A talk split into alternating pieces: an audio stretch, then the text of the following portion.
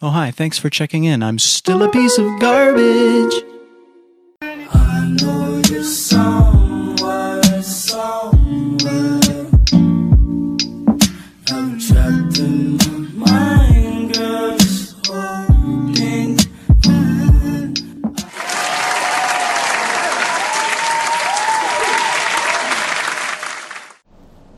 Steady, are you ready? Are you ready? What's going on? Tell me what's going on. Ooh. Cold, fresh air. Feel the melody that's in the air. Yes. Well, well, well. Did y'all miss us? We Did you did. I think I need to go into a brief synopsis. Just, just brief. Just brief. We didn't intend to take a week off. We did not intend to take a week off. But here's the wonderful, wonderful thing that people don't like to talk about when it comes to grieving. It is not a one and done situation. It comes in waves. So I'm gonna tell a story real quick before we get into the show. Um, as you guys know, because I did not hide it, I dealt with losing my grandmother um, before we started this new season. And the thing about grieving, like I said, it comes in stages. So I somehow, some way, I ended up watching again the Blue Clue, the Blues Clues 25th anniversary video. Oh, child. Um, though I was nine when the show came out, I had a younger sister that was five. So at my grandmother's house, we were not allowed to watch anything that was not children oriented. So I had to watch Blues Clues for years.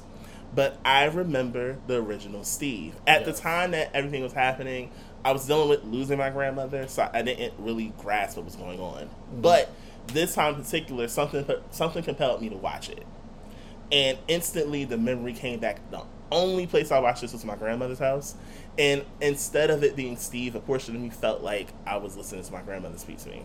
Mm. And what he was saying was, I didn't forget about you. Right. And that did it for me. Child. That spent me spiraling. And I was like, oh my God, I couldn't stop crying. I'm like, what what is this? What what's going on? And it honestly, the last time I had cried was before the fu- like at the funeral. Uh-huh. It was the first time I had broke down since I had been home, and I had been it was close to a month. Actually, the first meeting of the month since she passed. So it's still fresh. I'm still grieving. I'm dealing with things, but I'm here. We're queer. Get used to us, and we're back. We're back. We're back. Um, so hopefully we won't have to do that again. I don't like delaying episodes, as we as you guys have saw. If you reached out to me, sent positive energy and love, I appreciate you and I thank you working with me and understanding. But as usual, guess what? The show must go on. That's right. hmm So, This week, I. First of all, welcome to a social experiment gone wrong that we love to call Who Raised You Hoes? I am your host, Lonnie. My Twitter Abby it this week and will be for a while, Lonnie, because I want to be myself. Okay. Um, one of the things about grieving is I found the old me back. word. Um, but this week, if I had to choose one, my Twitter handle would be Rolling Rays Acrylics in Fresh Wig. Bitch. The I'm the lace. Oh, kid. And Her. this week, uh, I am your co-host Marlon, aka my wine is spiked. Turn up my mic. Yes, and welcome to the show. That's it. Um, here's the thing: because I've been dealing with things, we didn't get to assign what we were going to digest this week, and actually, it was Marlon's turn. So that means next week we will have a fresh review for you. But there's one thing that we did watch that we discovered um, beforehand. We both actually watched the Fenty fashion show. Yes, Miss Fenty, Rihanna strikes again. I love how the whole thing was like one big moving piece. Yes. I loved it uh, from the minute Jade Novah came in with that intro. I did not know that was her. I did because she had put it out there that she was doing it. I did not know that was her. That was Jade Novah. That made it just that much more amazing. that was Did her. not know that was her. Rihanna always brings out the people Yes, when she- she does these shows. You know when I when I saw my um my husband in my head, Jeremy Pope, I lost my mind. I was like, oh, yes, Rihanna, you, Oh you had to represent for the children one time. So my favorite performances of the night. Um, first one that kind of surprised me because I don't really know her like that, but I really enjoyed Bia's performance. I knew you were gonna say Bia. it was really nice. I was very surprised. Yes. I don't know her music like that. I only know that one song, "Whole Lot of Money," which is about. I got into it a lot because she changes her voice for that song, which is really weird. It's her. You know what it is. It's not to cut you off. It's her cadence. Yeah, Like her cadence is just like unmoved, and un, like it's almost like it's very cocky, very New York. So that's why I was like, I get why you would say that. I'm like, yeah, Yeah, it Mhm. was dope. I really liked that. I was surprised that she got so much time to perform because I feel like she did. Her and Nas were neck and neck for the longest performances. she was gonna do that for Nas. Yeah, well, yeah. Um, and then when Jazmine stepped out, I was like, first of all, I really just want to know where was Ari because I could envision them on two sides. Of, like, if you guys saw the Fenty fashion show, the- well, I can't even say fashion show. If you saw the Fenty show, you saw they were like inside this building with this like amazing long spiraling staircase or like hallway, Mhm. even if you will. If you would have had Ari on one side, and this is where my creative mind kicks in, if you would have had Jazmine on this side, like on the left, and then Ari on the right, and they're like literally breaking from Yes. like mind you across a building from each other, surrounded by nothing but models that want to wear lingerie, hello. and it's talking about and singing on it. Listen, And first of all, can we talk about how fuck Jazmine is such a fucking baddie? She gets on my nerves. She looks so good. yes, she did. Oh, she looked so good. She performed her ass off. I thoroughly enjoyed the. So where did the Busta tri- tribute come from? I wish I could tell you because I don't know. It and was I really, so dope, and I. I, I, it was, and I really looked. I'm like, okay, we're doing a Busta tribute, but he's, not, Not here. Yeah. and I was like, you know, he could come out at any moment. This would be really great, but I don't know. I'm here for it. Choreography was on point. Yes, Um, shouts out to Leiomy for showing up. Shouts she out. ate. Leiomy ate for the children one good time. Let's be clear. If there's anyone that I want to see push ballroom to the stage to the heights that it's going right now, the face of it, I would want to be all I times. don't like, and it's no shade to any of the other girls out doing it, but Leiomy never left ballroom. She is still ballroom, and she's propelling ballroom to where it needs to be. Well, even because Leiomy hasn't been to a ball in years now. But what I always appreciate about my icon is the fact that she, even though she is no longer participating actively in ballroom like that, Mhm. she never lets anybody disrespect ballroom. Mm-mm. She keeps people on their toes about ballroom history, terminology, and everything like You are never going to disrespect ballroom on her platform. I love that about her. Not while Yeah. she's not while she's in the presence, Not at all. because she will Um, tell you in a minute that's not ballroom. I live for Rihanna's diversity in models. Yes, I saw a pregnant woman. I saw the big girls and the big boys in the mix. I saw guys that were my size, like in my build.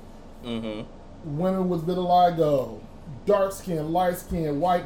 Like she puts everybody on Front Street for these shows. But the funny part was she did an interview where she specified because someone asked her about her um, view on exclusivity. She said, "Why wouldn't I?" She said, "I come from a." She said, "I come from a black woman, let alone a plus size. My mother is a plus size black woman. Hmm. I would be a fool not to be inclusive." Exactly. She's not like if you really sit back and look at Rihanna, she was inclusive before inclusive was a thing. That's very true. she was inclusive well before it was a thing. Yes. Mm. Listen, amputees.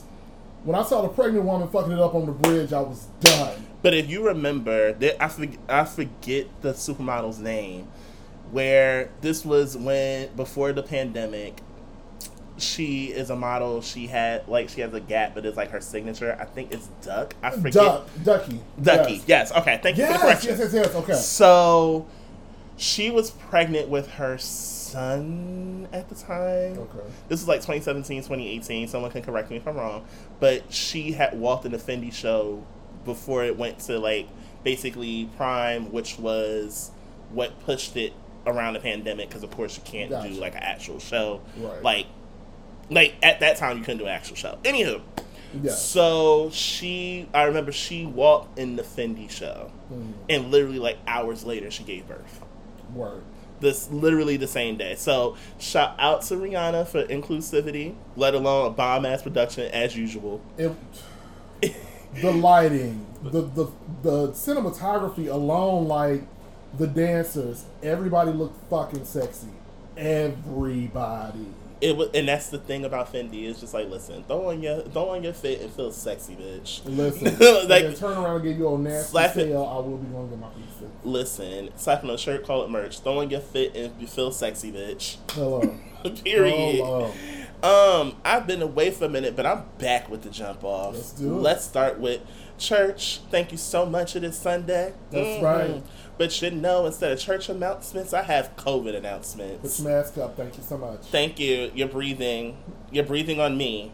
I need you to stop. Don't do that. Don't let's not and say that we did. uh, where are we starting this week? We're starting here. So remember, um, in the pandemic, we're still in the middle of it. People want to say it. I'm going to say at the peak. I feel like that's better because we're still in the middle of it. At the peak, remember everyone was saying, "Oh well, it's not. It's against HIPAA laws to ask someone." Do they have COVID, let alone their vaccine status? Well, according to USA Today, it does not. Uh, US Today debunked a similar version of this claim last summer when mask occupants encouraged others to uh, um, to claim, excuse me, HIPAA allowed them to avoid wearing ma- uh, avoid mask mandates. This is coming from Alan Meisel, a professor of law and bioethics at the University of Pittsburgh. So, U.S. Today, at the time, HIPAA's rules apply only to sharing information between covered entities. The U.S. Department of Health and Human um, Services describe covered entities as health plans, healthcare clearinghouses, and those healthcare providers that conduct certain healthcare transactions electronically. Which means, your, yes, your employer can ask you if you're va- you're vaccinated. If you apply for a job, they're still going to ask you if you're vaccinated it's gonna be a way, it's gonna be a thing. When we told you guys that COVID literally was our new way of life, we meant it. And now we're basically hearing, and the CDC also kind of agrees. Well, not even kind of, they do.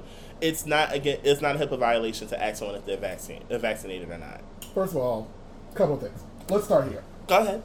Sweetie, we're in the middle. In the middle. In the middle. Middle. In the middle In the middle. of a pan-seared salmon. I Sweet. love. I, who said pantsuit I salmon? I forgot who. I just watched it earlier, but I grabbed a hold of that bitch and I did not let her go. We're in the middle of a pan-seared salmon, sweetie. That sounds good though. You-. Don't get me started. You, you can.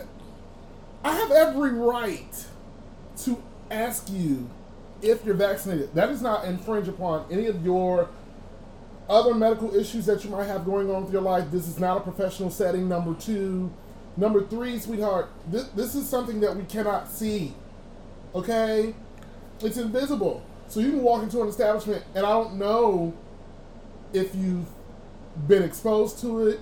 I can't look at you and tell that you have it, and it's literally killing people On the daily. on a daily. Let's go to number two. Mm. Um, under HIPAA laws, yes, your boss cannot ask you about if you have cancer, ask about your HIV status. They can't get into all your business. Kids, by the way, these are things that are actually covered by HIPAA. Hello, they can't do that. They can't pass that. Your medical, um, your doctors and those people like that cannot pass those records to other entities. Those are covered under HIPAA laws. Mhm. But bitch, I can ask you coming into my place of business where you are employed whether you are vaccinated or not. That does not violate anything. If anything, it helps me not only protect myself, Hello. but the rest of my employees. Because if you come in here and you're not vaccinated and you have COVID and you wipe out half my staff, then what? what I'm gonna do, sis? What I'm gonna do? All because you didn't want to wear your mask? And, and here's the thing. Here's the thing. Because and I want none of y'all to get caught trying to fake a vaccine card. Please don't do it. Please don't do it. Please don't. Please. We already ain't got no money, y'all. Please don't do it to yourself. That's a major fine now. A major fine. Honey. Just because you don't trust the science. Oh, and I was didn't do all of my research, but they did announce that Merck is putting out a pill version of the vaccine. Yeah.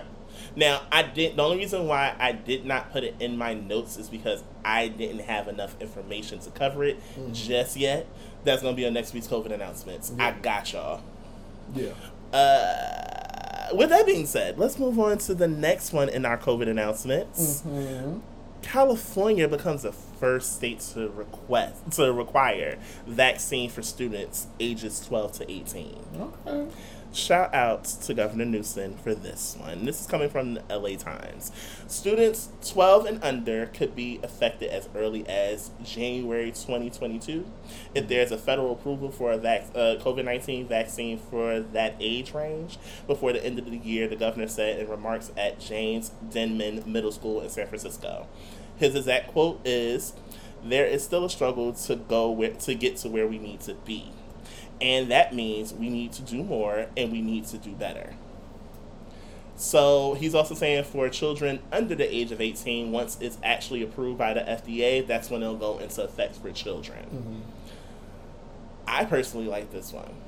Now, call me crazy here, but most of the time when people get sick, it has something to do with a kid. Or they were exposed to somebody's kid, or the kid went to school. Now, most of y'all are parent. Most of y'all that might be parents or know how it works for parents. Y'all know how it goes when kids go into school, especially when they first go back. Sure. It's just like a petri dish, a petri, a petri dish of children that come together with snotty noses, sneezing, coughing. Y'all of, lack of boundaries. lack of boundaries. They wiping their nose with their hand and then wiping it on their clothes. It, it this is where it starts. So I'm glad he's doing this, even though it's for basically 12 to 18, basically covering. I want to say that Middle school demographic. high school. There, there you go. So I'm here for it personally. My thing is because I know that there are going to be lots of people who are anti-vaccination across the board, even more so with um, Corona, that are going to feel that you are taking away their rights as people, children's rights, and things of that nature. I just don't. I don't understand, and I am not a parent, Not but from my vantage point, talk about as a person living on this earth, Hello. I don't understand why you don't want to protect children from something that could potentially potentially kill them, especially because children's systems are so raw and untainted that they usually take things like this way harder than adults would. Way harder. So, and and then on top of that, giving COVID access to such a quote unquote clean playground makes room for even more crazy shit to occur. I would I would believe just coming from a space of understanding science enough to know what goes on with viruses and shit Mm. to know that you passing it around to all these kids and kids got asthma, bronchitis, like shit like that. Not to mention the children that deal with even more than that. Children that are dealing with sickle cell and all types of. Cancer. Those types of things. Why don't you want to protect your children? I don't. And I. Okay, let me allow me to allow me to help you out here. Allow me to help you out. This is so much. if just like I said the last episode, if you're the type of person that questions everything, I guarantee I take my hat off to you. You're Yeah. that person for life. I understand. But knowing that childhood asthma, childhood cancer, child like literally everything the element that could be worse in a child's life happens when they're young. Like I remember how bad my asthma was Hello? when I was a kid. Hello? I remember being in a hospital because I had an asthma attack. That shit was not fun. Trying to get back to my normal breathing was not fun. And I was in the hospital for two days. Traumatizing. Traumatizing as a kid. And that, and honest, honestly, from that visit, it taught me how to deal with my asthma. Like I know how to handle my asthma before you can tell me. Hello. Um, they're like, oh, oh, you have. I need a breathing treatment. Like, excuse me, I need a breathing treatment, and I need one now. I can tell you what I need. You don't gotta tell me. Get the, get the ma- get the oxygen mask, and plug me up to the wall, and leave me be for fifteen minutes. Dead ass. Dead ass, yo. But I think the thing that we're forgetting is, especially for younger children, every year, every year, they cannot go back to school if their shots are not up to date. And guess what just got added to the pile of shots that your kid has to have in order for them to go to school? Guess what? The COVID, the COVID vaccine is going to be added to the list. Let me just say what it is. Now, we just said Governor Newsom saying that this won't take effect until January 2022. Right. That is enough time to see if the science actually works in the age group, which is smart. Now, the parents that have younger children, this is gonna be some shit you got to deal with. This is starting in California, which mean and already in New York, which I didn't even get to yet. It's happening in New York now. Yeah. New York is laying off hella people that are not vaccinated. Hella people that don't have the vaccine at all are losing their jobs and that refuse to do it. oh boy. It's getting hard in these streets, kid. It really is, and it's creating a division that I did not foresee. I saw it coming. it's it's just The minute that they started announcing the vaccines and the oppo- like everyone opposing the vaccine right. and giving their various reasons, it's only like a handful of people that gave me a solid reason why they were waiting to see if they should get it. A handful of people. And even with those, I, I still haven't gotten, I haven't heard a reason that makes sense to me. And I'm just gonna go out there and say it. It's no, I've heard one reason that made all the sense, and I'll leave that between us as to why they were waiting. Uh, I can't say that everyone else makes sense. You have some people that are going back to like the times when we were forced to take certain vaccinations as tests. That time is now gone. Um, you basically it all the documents you sign before you get the vaccine lets you know that basically this is still in the experiment stages. Right. But my thing is, do y'all really think that it would take a global pandemic for them to put something inside of us? These motherfuckers have had access to everything. Access to y'all everything. I feel a, I feel a bit of Patty. Please continue. You, we could have been if motherfuckers wanted to control you, kill you, or anything else. They could have been done it. Why? Why wait till now? When this pandemic is actually under, it's happening right now. Why would they need to wait until now to put something in your system to kill you to do what fucking population control? All of these things that people keep coming up with. I, I, I understand we are taking a look at history, especially as we co- as it comes to being black folks. Get that as well, but baby, this is not just killing and taking us down. Even though, just like everything else, we are disproportionately affected. But it's killing white folks too. So I decided to do. I said my, I felt my inner Patty coming on, didn't I? Uh-huh. Didn't I? Yeah. So I said Google. Google said, "Huh?" I said, "I want you to do me a favor." because a lot of people, their main reasoning for not getting the vaccine is it's not approved by the FDA. So I made the conscious decision to Google some things that are not approved by the FDA. Please tell me. I'd like to hear. This is coming from KeyJ.com, which is actually an alternative rock station, but they get they did provide a list of things that are not approved by the FDA. Baby formula. Excuse me, let me say it properly. Infant formula.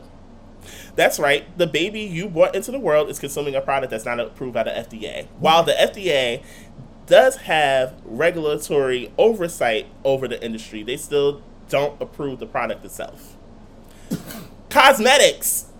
Say what cosmetics are FDA approved. Nope, your perfume, makeup, moisturizer, shampoo, hair dye, shaving cream, and face and body wash are not approved by the FDA.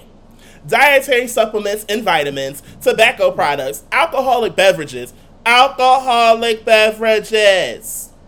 Uh, okay, wait. Hold on, wait. Is there more on the list? Nope, that's it. But these are just a plethora of things. But the crazy part is it gave a synopsis of it and let your mind wonder to how many products you put on your face, in your body, in your newborn's body that's not approved by the FDA. I'm gonna say that and leave that at that because I promise you that's the last time I'm gonna talk about it. Then we have what I said I was waiting to talk about. The you, the Supreme Court refuses to block NYC teacher mandate. I don't know if you heard anything about this. I did not. So let me pull up my source here real quick because I had it and I don't. Okay, here we go. This is coming from NBC New York. New York City's roughly 148,000 school employees had until 5 p.m. to get at least their first vaccine shot or face suspension without paying when schools reopen on Monday. Uh, just a little backsight when it comes to this article. This article is coming from the first. But um, back into it. But Mayor Bill de Blasio says the number of under-vaccinated, unvaccinated employees is shrinking as of Friday morning. 90% of the Department of Education's employees, 93% of teachers, and 98% of principals have at least the first dose of the vaccine. For teachers in particular, that's up to 3% from just last Monday. That's a good thing. Remember, I said beforehand, I kind of jumped, but I had to come back to reiterate it. A lot of people in New York are starting to lose their jobs because they're unvaccinated and they refuse to get it. The mandate is starting to go into hospitals. Now, I re- this is where I really am just behooved, to be brutally honest, because in order for you to work in the hospital, you have if there's a vaccine, you got to take it. Not necessarily true. Talk to me. Because as somebody that works in the hospital, before Corona came along, in our hospital, Can't say which one. Sorry, y'all. right, in our hospital, if you if you didn't get the flu shot, Mm. you had to wear a mask when you were at work from October until March. Mm. Okay. So Things I didn't know. that you know it's a thing so it's in hospitals it's very very true that if you don't get certain vaccinations that will definitely affect those around you such as covid then there were precautions that you had to take. So with this being as severe as it is it does not surprise me but it does surprise me in the sense that I hear what people are saying, specifically when it comes to nurse practitioners, doctors, so forth and so on, people that have been working in ER for this entire pandemic have now gotten pushed to the point where it's like either get vaccinated or you don't have your job anymore. And then you hear a lot of people saying, well, you, we were just calling them heroes last year, and now you're telling them if they don't get vaccinated, then they don't have a job. Here's where I'm conflicted about that. Talk to me. I understand personal preferences. Mm-hmm. I've said that a lot throughout this entire time. But I come back to the middle, and again, I say, and specifically to people that are working in healthcare, why? It's a real question. Why? Because I have coworkers that didn't take the flu shot, or coworkers that don't do vaccines at all. And I still go, respect your decision. But given the field you're working in, why? Why do you not want to take the vaccine? It, it causes questions, and then it brings, depending on who you are, we go into conspiracy theories, and then people start talking about, oh, well, if they won't take it, then you know some shit is up, and blah, blah. And I'm just like, again, y'all, if Formulate your own opinion. I can't stress that enough when it comes to the vaccine and the things that are coming out. Formulate your own opinion, please. Don't go piggybacking off of, oh, well, so and so said this, and I don't know about that. You're not formulating your own opinion. You're going and piggybacking off of what someone else had to say. formulate your opinion off of facts, not hearsay. I cannot say that enough. Okay. Facts, not hearsay or fear. Educate yourself. And I'm not talking about going on blogs, and I'm not talking about listening to your favorite artists, and I'm not talking about no. See, and that's my and that's my problem because especially a lot, and I have to say because it's the truth, a lot of us, and I'm talking black people, mm-hmm. we will go off of hearsay when it comes to vaccines. Nah, it give you this, it give you that. No, it doesn't. If you did not take the vaccine for yourself, then please stop talking about it. Also, and real quick, because I promise you I'm going to sum this up and get away from this topic. Unless you directly know someone that had an allergic reaction, because yes, those actually can happen, contrary Yes. to belief. Unless you know someone that has an allergic reaction to medication. Because remember, oh, real quick, when you go into the emergency room, remember they always ask you, do you have allergies to certain medications? You may not know what you are allergic to. You don't know. You don't know. Can I stress it enough? It's like the second question. It is the second question they ask you. Do you have any allergies to any medications?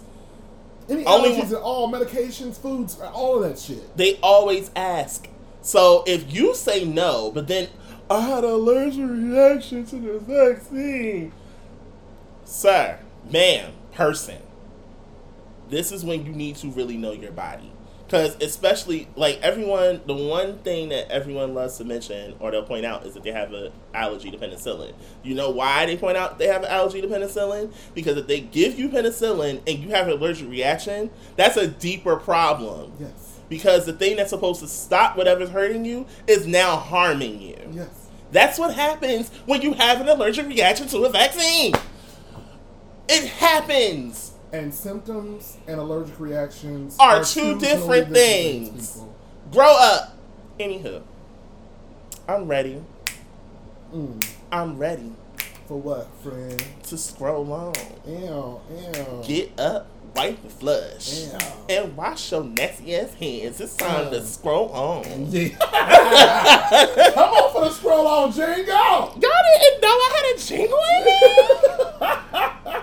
it? Stop with me in these streets. Let's fucking do it. So, I think we're gonna have a good Super Bowl this year. You think so? I think so. You wanna know why? Why? You wanna know why? There's not one, not two, not three, not four, Damn. but five performers for this year's Super Bowl. That's a lot, motherfuckers. That's a lot. I didn't even announce who it is. Who it is? This is coming directly from Variety.com. Okay. Super Bowl 22, 2022 halftime performers revealed. Dr. Dre, Okay. Kendrick Lamar, Okay. Eminem, All right. Mary J. Blige, Come on. and Snoop Dogg. Snoop Dogg. Come on, bitch. Uh, let's see here. The Super Bowl, I mean, the Pepsi Super Bowl halftime show marks the first time these five multi-winning artists will perform together on stage, holding a special significance for the greater Los Angeles community. Not only the, not only Dre, Snoop, and Lamar, native Los Angeles, the city is holding the Super Bowl for the first time in nearly 30 years collectively. The artists have awarded 43 Grammys, and between them have 22 number one hits on the Billboard, um, number one albums, my apologies, on Billboard 200. Bitch. As a part of the collaboration around the Pepsi Super Bowl halftime show, Pepsi and the NFL have joined together to support the launch of Regional School Number One, a magnet high school in South Los Angeles that is set to open for students next fall as a part of LA Unified School District. The high school is based on the USC Iovine and Young Academy, a program founded by Jimmy Iovine and Andre Dr. Dre Young that will offer a unique educational model focused on the theme of integrated design, technology, and entrepreneurship. Come on. So it is for profit. However, it's for profit for a school that is going to be built in Los Angeles. We love profit for a cause. We love profit for a cause. Um, I just want to ask Mary when she does Family Affair, can we define dancery? I just want to know for me. I'm certain that she's not going to stop the performance to explain that, but You can put it on the screen, dancer.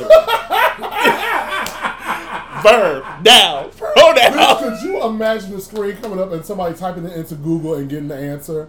I would will die. Done. Yo, this performance, I don't know how they're gonna do it because that's a lot of fucking music between them. A lot of music. And we're like, what? Okay, okay, okay, okay. All so right. let's let's talk about some things. All right. So let's talk about songs that we think that they will actually perform by artists. So uh-huh. Dr. Dre, what two what two songs could you see him actually performing for this halftime show?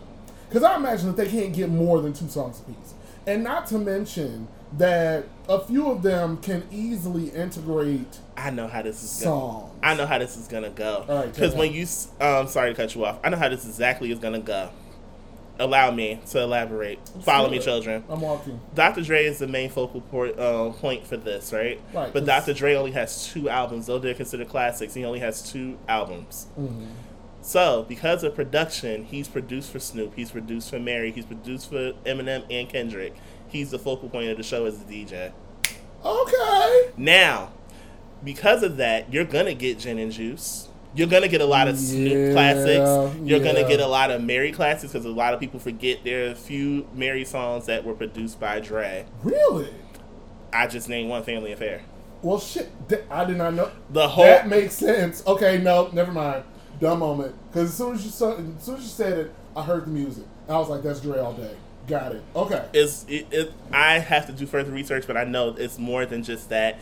That's majority of Eminem's catalog was produced by Dr. Dre. Of course. And there is some Kendrick material that is produced by Dre. Hell yeah, so this works this works in his favor.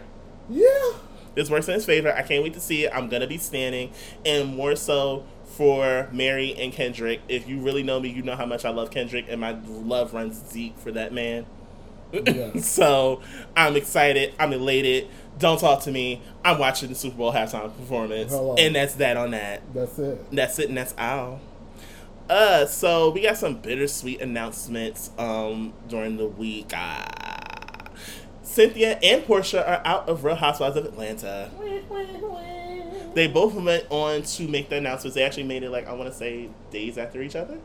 Um, when they made the announcements on their Instagram by posting highlights from the show or pictures of themselves with the message that they've made the decision not to return. Uh, after 11 years, Cynthia is leaving, and after 10, Porsha is leaving. Now, the difference between the two is Cynthia does not have dealings with Bravo following her exit from the show.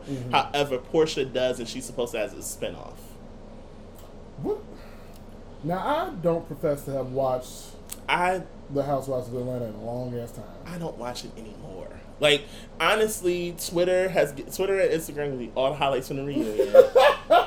I'm good on that. I haven't watched in so long, but I always go back to my favorite um, episode of Housewives, which was that fucking slumber party where all hell broke loose. Yeah. If you know what I'm talking about, you know what I'm talking about. That is everyone's favorite episode of Real I Housewives. just,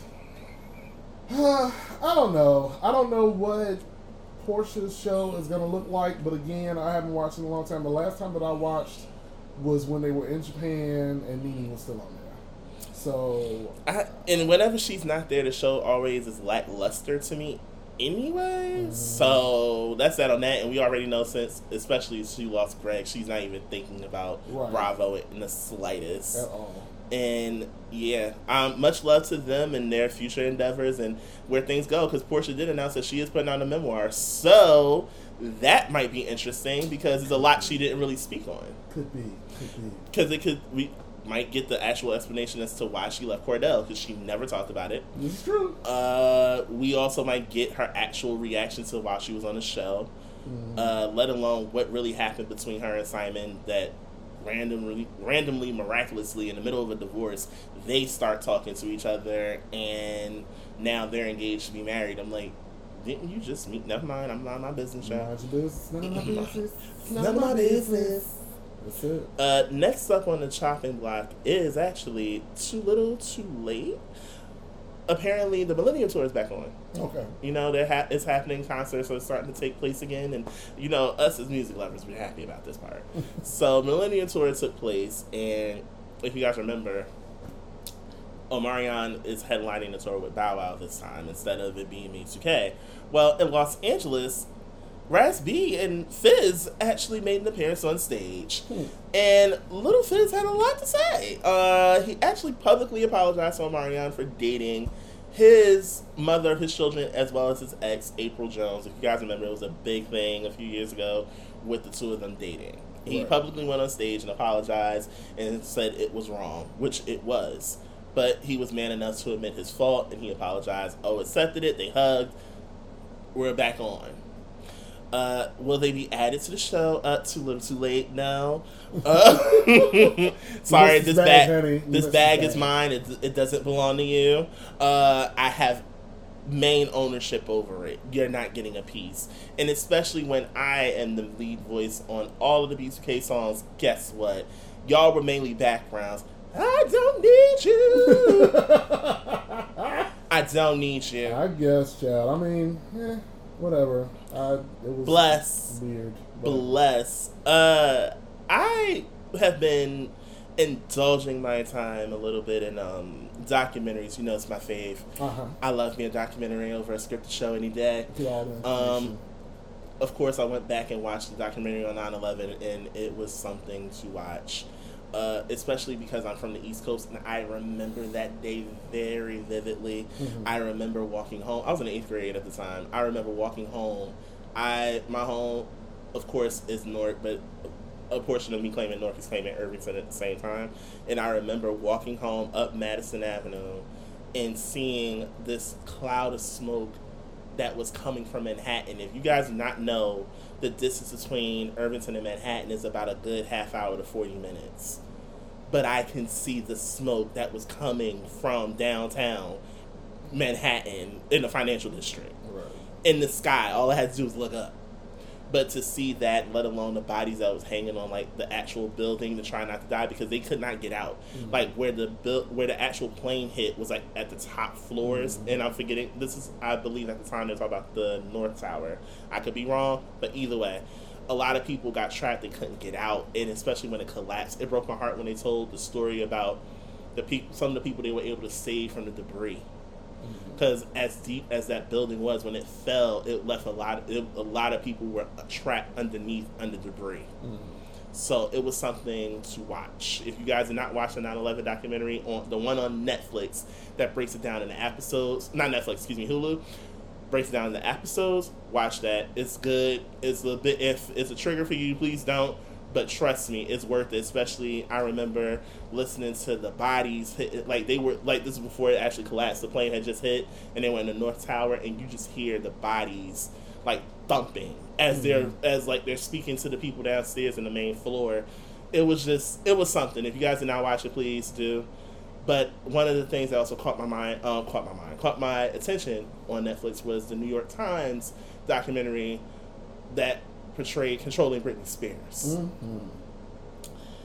The depths that they went through to discuss that conservatorship. Child. That conservatorship was modern day slavery. I don't care what anyone says. Yeah. That conservatorship was some shit.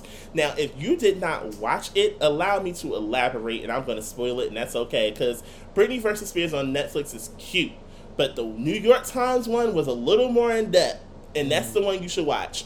They said they bugged her house. They they even had captured. They caught 120, 180, excuse me, hours worth of audio from her house. Then they recorded the conversation she had with her kids that she might have had with her boyfriend at the time. And remember, she couldn't even date unless her father approved of it. Let's continue.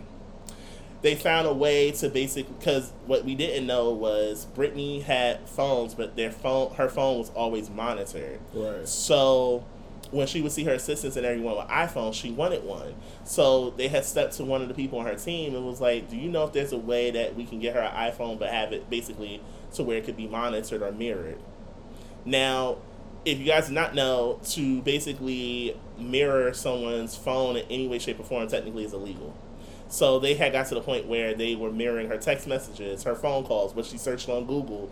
There was even a whole. Everyone loves to believe Jamie was the face of the conservatorship. No, there were two women underneath, like that were beside him. They had a full group chat on Britney's moves.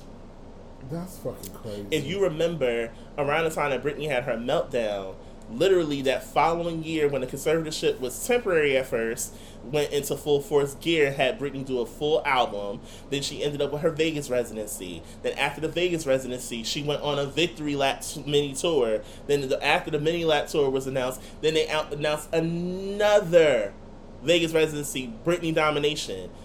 This girl didn't have any time off. She was working her ass off but the crazy part was, after a while, um, Jamie had filed to make it more so permanent. Right. And at that point, it was like, well, you might as well say it. At that point, Britney was on Britney. Britney was Jamie. That's it. That was it.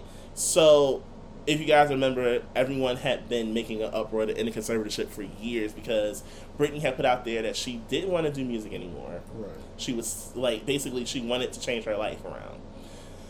So, they had come across to actually question it and came into court where she revealed everything. I think everyone has heard that audio where she revealed how exactly bad the conservatorship was.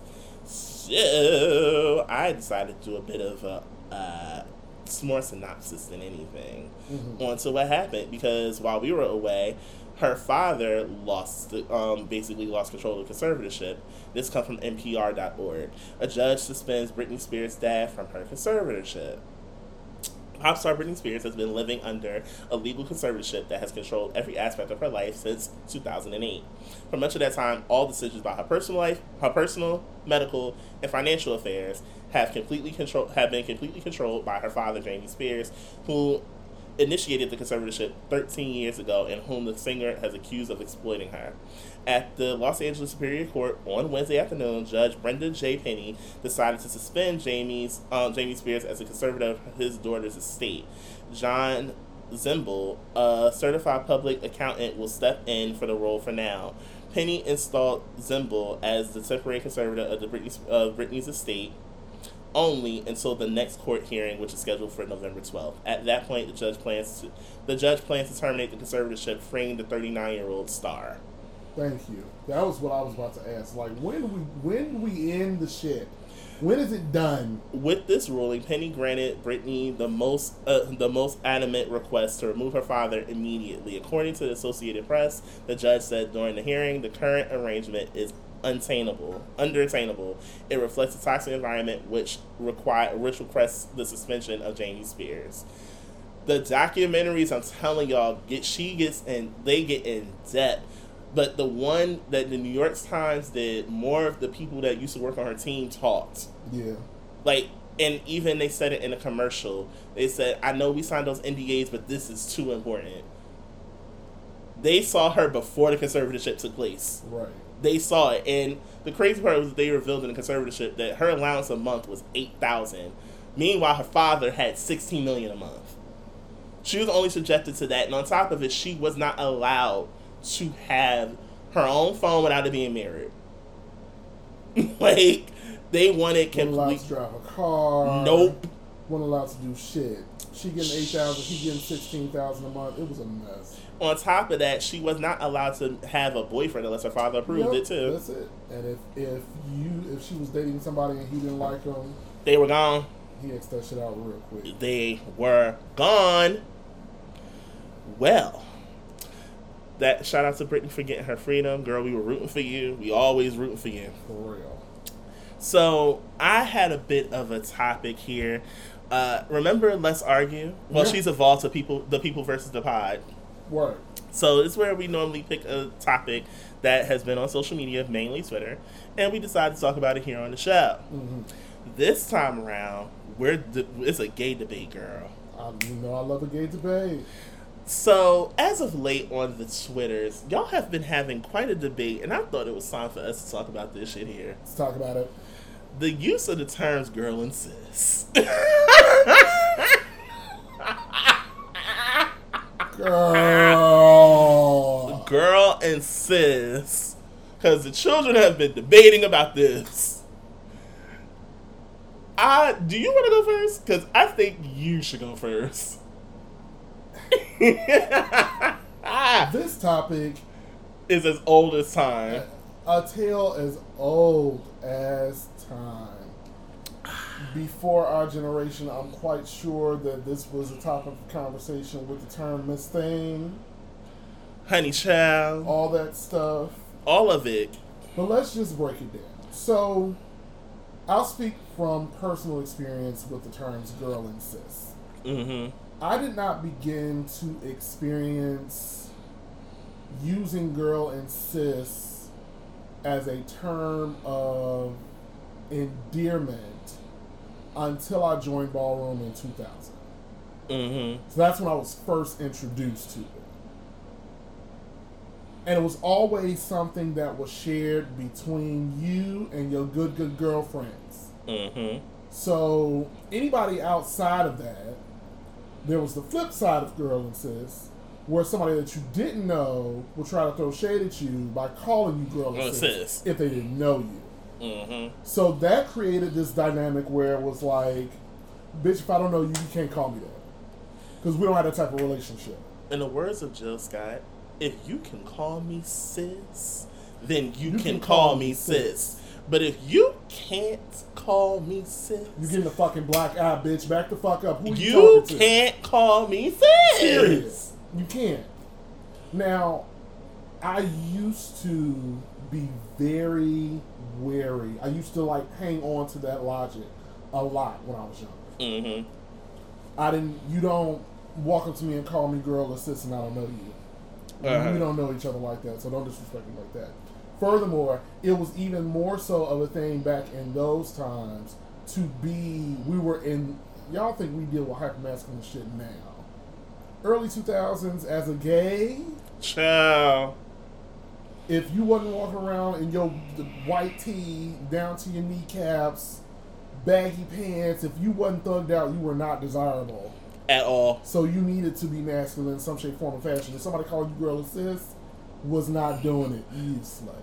Anyway. No, I was just I'm sorry, I was thinking about the cornrows with the um headband and Oh and the white tee back in the day. I'm sorry, it was a dream combo. Can say you. Anyway, so as I've gotten older, I've loosened the reins on that a lot, and I found myself being in spaces where I'm meeting people for the first time, and people find out that I'm gay, Mm, and then all of a sudden it becomes girl, sis, this, all that shit, because people get comfortable, and I still feel kind of way about that because again, you don't know me enough to use that terminology. But I don't flip out or check people as often or the way that I used to back in the day. you know what? I had to really learn where to use. It's like the N word. You got to know when and where to use it. And I feel like that's the same sentiment when you use girl and sis. Mm-hmm. Now, girl, like honestly, let me use it in the context that we use girl. Mm-hmm. Girl, it's more so I know you lying. Let me be a translator. I know you lying, or you ain't telling the full truth, and I know it, but I'm gonna let you rock for that right now. It's normally emphasis for girl. Okay, like that's what it is. It's like a di- girl can be used as a disregard. Yeah. but- Now, sis could be used in two different contexts in itself. Mm. Sis could be me acknowledging and seeing what the fuck you do. Like, yeah, sis, I see you. Like, Mm. come on, sis. All right, and then you have sis like where, again, another disregard. Sis, Mhm. are you really? Mhm. But it's certain. You have certain men, and that have that right to say, hey, don't want you using those pronouns with me at all. Like, girl and sis is not what I prefer to be called. I'm a man. I'm like, okay, I get you. All right, can't use it. Cool. But like I said before, if I can't call you sis, and I can't, That's it. If you can, you know you can. Right. But it's. I feel like the reason why the conversation is being brought back up yet again and it's becoming such a brouhaha of a situation Mm. is because the use of girl and sis it also has roots in desirability politics. Mm-hmm. Because let's face it, if another gay man or queer person calls you girl or sis and you like them, that's literally a word for being friend zoned. you lit- if they use the term girl and sis, you've been friend zoned Yeah. immediately. It's like 'cause It's- that I don't you know. see you like that. This is a friendship. Like we can kiki, but that's it. And the funny part is, I had that happen to me a few years ago, where it was this guy I liked. He was cute and everything, all little cute thing. But then, when it came out that I had, that basically I thought he was attractive, like what he said to my friend at the time, he was like, "Sis," I'm like, "Whoo, child, I got friend zone." And I didn't even. I'm like, and it pissed me off for so long, and then. Years later, this motherfucker's trying to fuck now. This is what I'm saying to y'all. This is what I'm saying. This is what I'm saying to y'all. Like sometimes you never know the context that it's being used. Let alone sometimes niggas get horny and desperate. Next thing you know, you want to chop and block uh, the people they hit up trying to fuck. Nah, keep that same energy, sis. Keep So that I energy, just, you know, sis. It's like for us, it's like the term bitch that a lot of black women like to have. Like they don't most black you have black women that don't like the word bitch at all. Right. They don't like to be called it. They don't even like using it in basically regular dialect. But then it's the same thing with the gays, like with not just terms girl and sis, but also, and I'm not using it as a derogatory term, the word faggot. A lot of us don't like the word. A lot of us don't like to hear it. A lot of us don't like to be referred to it. And the same thing applies to all the terms. Yeah, because I'm the same way with faggot. If you don't know me like that, we because only my my closest friends since high school, we joke with each other like that. Mm-hmm. But no, no, I wish a motherfucker would. No, outside of that, And, and the funny part is, I I love my gays, I do. But sometimes when y'all do too much, I do resort to the word. I'm like, this child here. I may not even say it directly, but in my mind, I'm thinking, I'm like, this girl here. Mm-hmm. yeah, I mean, and, it's, and it's because again, girl and sis are two terms that, as you've seen in this conversation, can be positive or negative. And the same thing can be said about um, the derogatory term of the word bottom. I really do not understand why people downplay bottoms, but you need someone to be willing to bend the fuck over for you to bust your nut. Well- but this is not the hotels, and we don't have to get graphic. So That's a conversation for another time. Rabbit hole about the term bottom and all that stuff. That's a That's a touchy topic in itself, but I think we could summarize this by saying the terms are basically used by situation premise only. Yeah, so situation in person only, which means I wouldn't go around, and I don't think anyone should just randomly go around calling people girl or sis. right. It's just not appropriate. It's a time and place. And on top of that, if I don't, like you said, if I don't fuck with you like that, don't you be calling me no girl or no sis. I don't know you. Right. You don't know me. That's it. The name is Lonnie. Use it. don't don't play with me. Don't don't you play with me.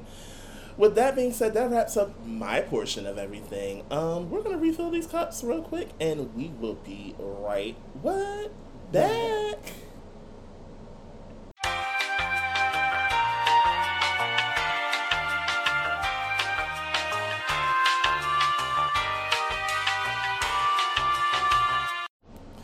All right, well those cups are refilled, and damn it, we're back.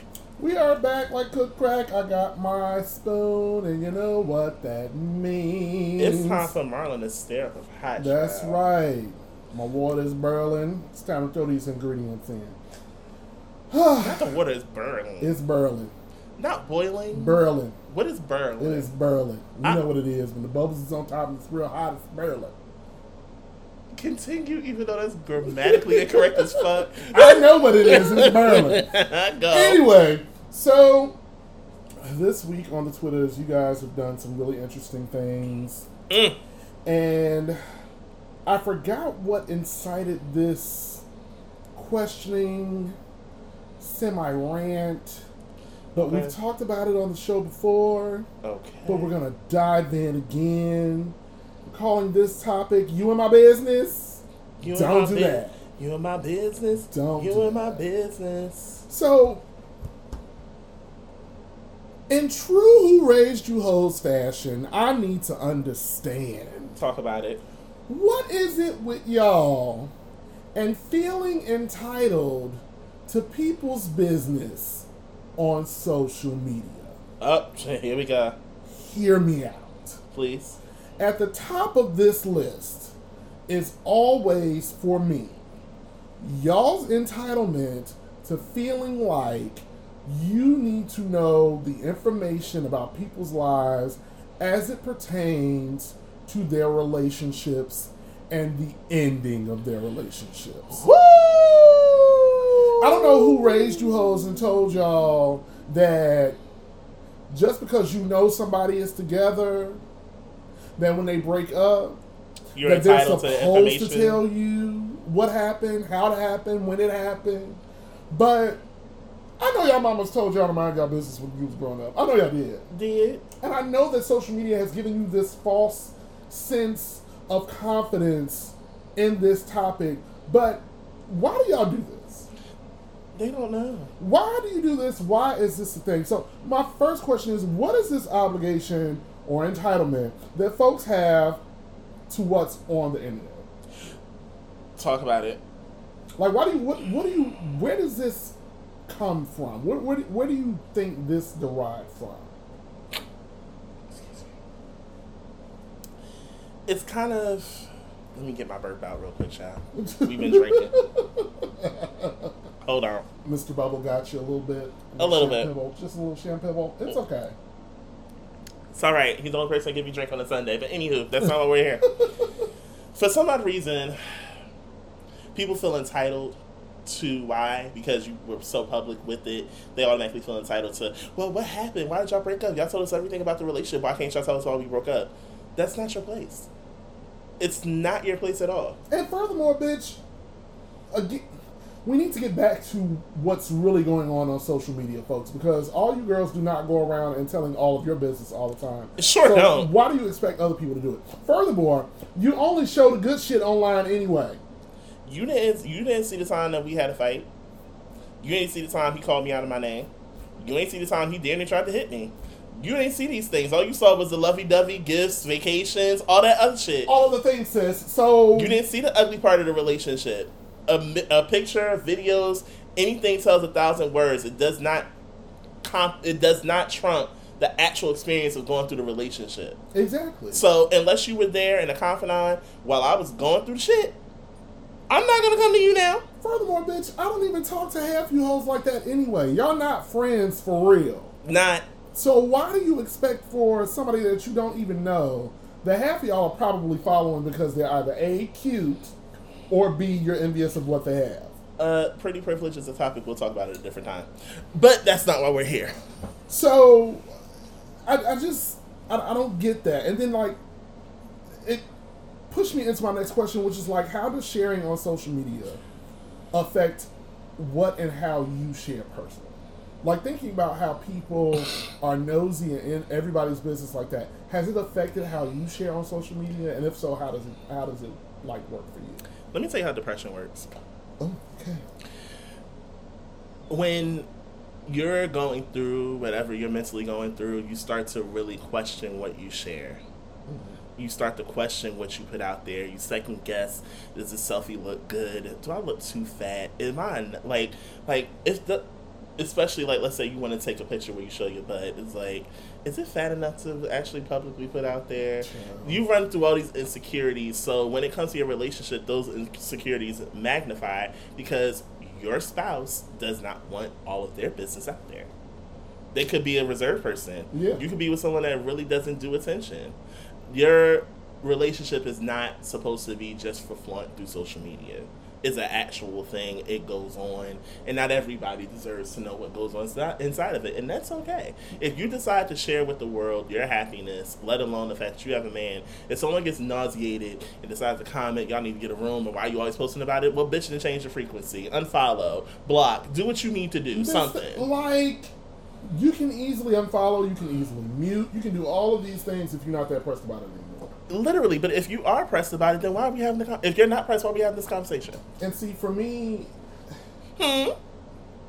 it affected me majorly after my last breakup Mm-hmm. because we were so public. And it was just like, after that, I got to a point where I did something that I used to kind of talk about other people for doing, Which which, is the mindset that if you're in a relationship, you don't need to post your man, and you shouldn't post your man because bitches be all your business. You don't need people jumping in his DMs and all that stuff.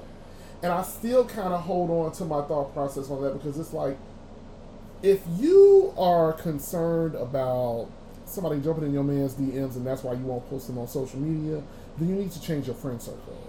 Mm-hmm. And furthermore, you kind of need to change your man because if you aren't confident that he will handle that accordingly, then why are you with him? But people like thrive on this move in silence type of ideology, which for certain things I can understand. But when it comes to love and relationships, I feel like you shouldn't be. You shouldn't have to seclude yourself from the world because you're so afraid that somebody gonna take it away from you. My thing was this because I was very public with my ex too, and even with the breakup, let me tell you something about those motherfucking friends. Let me told you Huh. about those friends. Talk about it. Those friends would be the first ones to jump in your DM when they find out that y'all broke up, and all of a sudden they trying to shoot their shot. Mm. I ain't giving no names, but they trying to shoot their shot. Well, And the crazy part is, it's like, it like we're not the only ones that deal with it. I'm sure the straights deal with it too.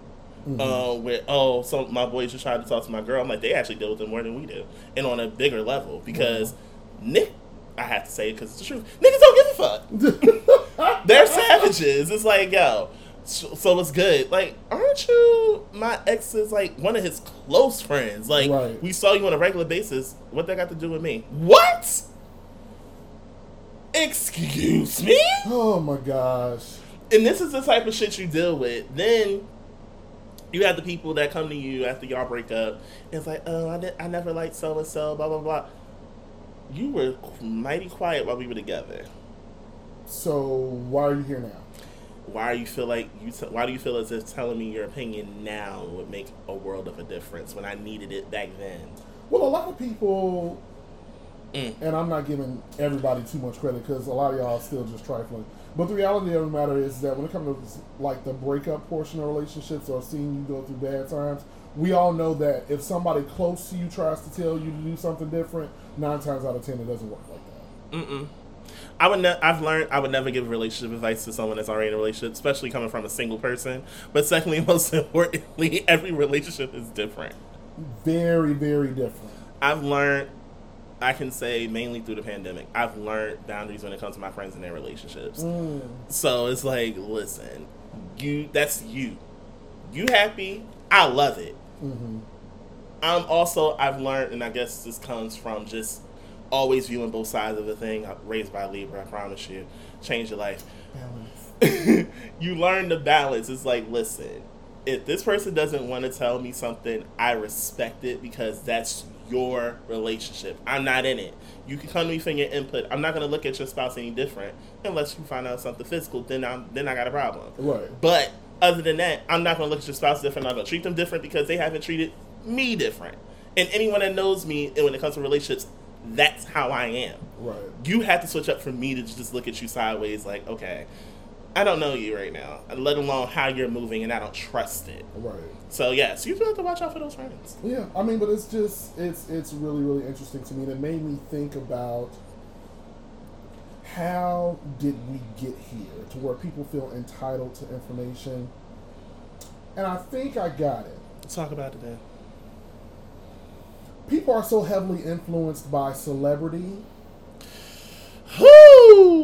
and I do believe the introduction and the well, not the introduction because reality TV started a long, long time ago before we had Twitter and social media. Mm-hmm. But the introduction to celebrities freely sh- sharing themselves on social media with fans makes people feel entitled to all the information. Because I, you and I come from a time where you didn't know shit about celebrities. None. Your only the only thing you knew from a celebrity was their publicist. That's it.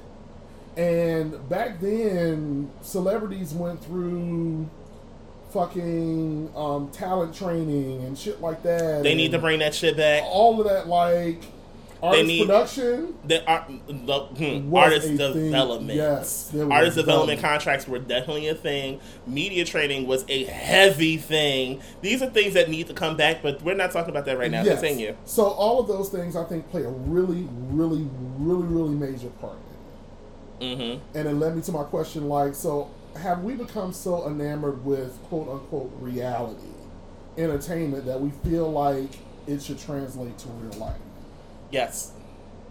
Because even with reality stars, we feel entitled to their business because of the fact that they're in front of a camera. Most of us don't know that some of those conversations, let alone the disagreements and fights, are all coerced. like if you look at the credit, if you look at sorry to cut you off, if you look at the credits for some of the reality shows, do you not realize that they have writers?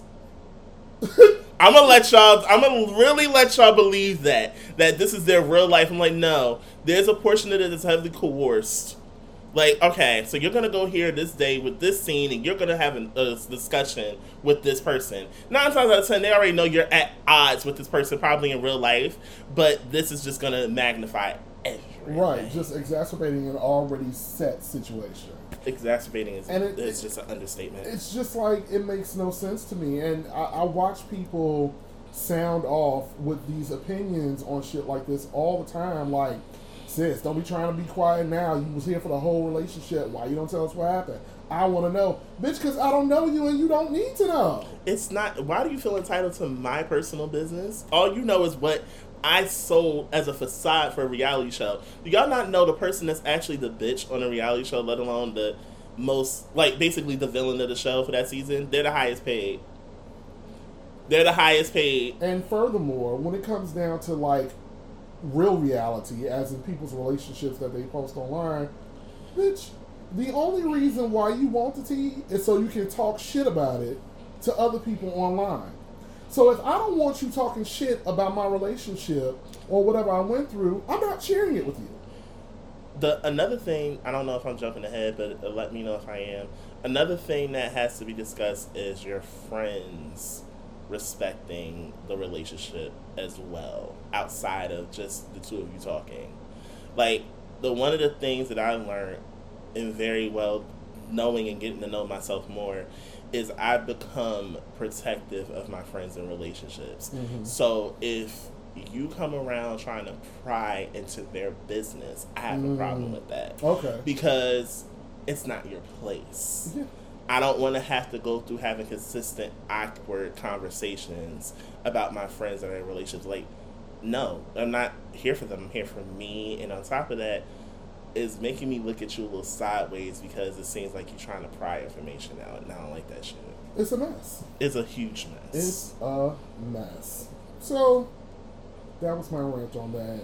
Go You need to mind your fucking business. Period. Stay out his relationship, huh? Because they ain't got shit. And I ain't even talking about me because I'm talking in general. Any of my friends in relationships, stay out their relationship, huh? shit.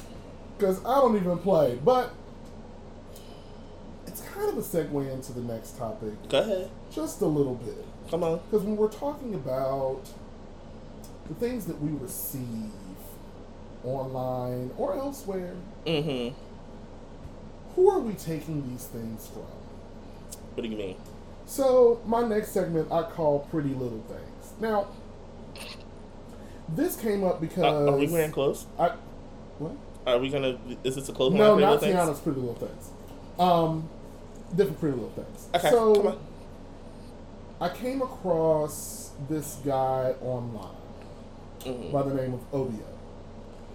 Oh, he is fine. Uh huh. mm-hmm. Come on now. So Mm. Hey. I do appreciate his content. I found I stumbled across his Twitter because somebody liked one of his posts, It probably was me and because I follow him on Instagram and I just follow him on Twitter. But continue. Okay. And then I started watching his Instagram, uh, not his Instagram, his YouTube channel. First of all, educated, black, gay man. Okay? Winning package. He is conventionally attractive. Yes, he is. But Very attractive guy. the one thing that I can say, sidebar, the one thing I can say that definitely comes with age is looks don't just sell the deal for me anymore. I need to know there's some level of intelligence in you. True, got it. But as it pertains to this topic, Mhm. conventionally attractive man, hmm The status quo, probably about 95% of y'all, if he told you to bend over, you do it. Got it. But it got me to thinking is he he speaks a lot about being gay and proud and the juxtaposition and intersections of being black male and gay and how society specific specifically heterosexual society reacts to those intersections right? Because his thing is like a lot of people are very sensitive about being gay and it's just gay. It's not that big of a deal. So he brings a lot of shit to the forefront that has to do with our community. Blase skippy with it hmm and it got me to thinking about pretty privilege. Didn't I say? Didn't I say? Because I literally just thought about this. because this conversation is something that the conversation that he's having in particular is not a story that any of us have not heard. hmm It's been told over and over again, and this is not to discredit his experience or anything like that. I'm just bringing to light the situation. But it's not been told from the lens of somebody that's conventionally attractive. And it got me thinking about how so many voices go unheard because they're not attractive. hmm So, my first question is how would you classify pretty privilege? And do you believe there's even such a thing?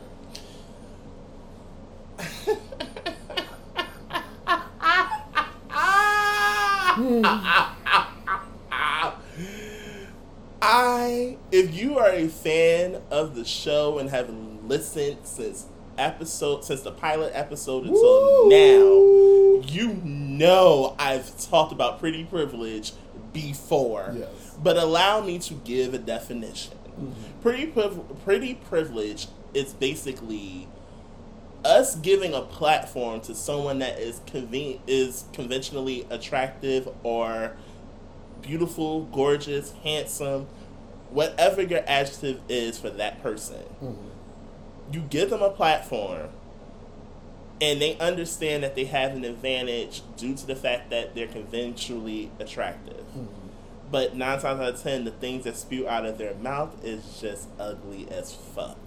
You know, and that's the sad part about it because though Obio is not one of those people, I haven't heard him say anything problematic. I have a whole list that I'm not going to get into right now, but please continue. Um, but it's like what Lonnie said is very true, and I do believe that pretty privilege exists because there are people that are gorgeous by societal standards that get away with saying some really crazy shit. mm-hmm.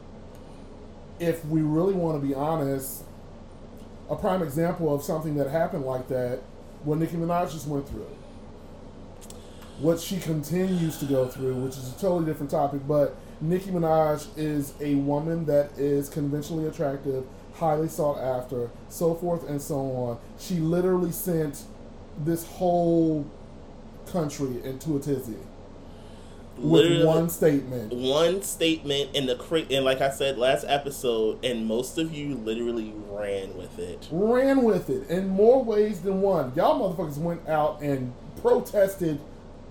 Oh my god. Anyway. You're making me mad again. So, so that caters that goes to my next question, which is why do we cater to people that embody conventional quote unquote beauty? Because people we give them this platform. You're not understanding. I said this literally No, time and time again. We give them the, let me explain this differently. We all like you just said um pre earlier in the show. We see this person that we think is attractive, think they're like all of a sudden we all follow them, especially the gays, we're notorious for this shit.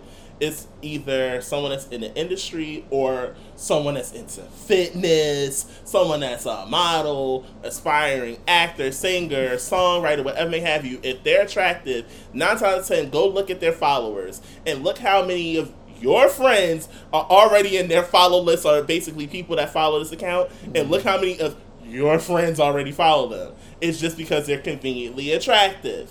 Now, the minute that they say something stupid, we want to disregard them. Like, what the fuck? Why would you say that? Da da da da. We gave them this platform. And their actual opinion actually matters and gives a fuck. It's not informed.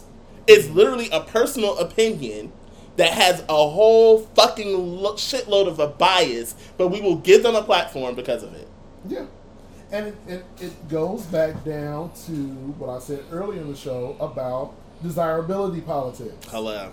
Because my thing is, yeah, they pretty and they fine and they attractive, but Go ahead, let it out, friend. that segues me into my next question. Let it out. Who are the benefactors of pretty privilege and how do they benefit from it then? Because if you just following the motherfucker just because they fine, what do you hope to get out of this? If they're a shitty person, why even give them a platform? Who is benefiting from this privilege? Because low key, most people are hoping and waiting in the whims of the likes and comments that one day they'll get noticed. And at that point, so fucking what, sis? If this fine motherfucker picks you up, so we going, so it all comes back to the pick me. I can't. So if this It always is about the pick me. You're not understanding. It's always about the pick me. If this motherfucker acknowledges you at some point, like, just likes your post or your reply, what does that give you? Because they still don't want you, sis.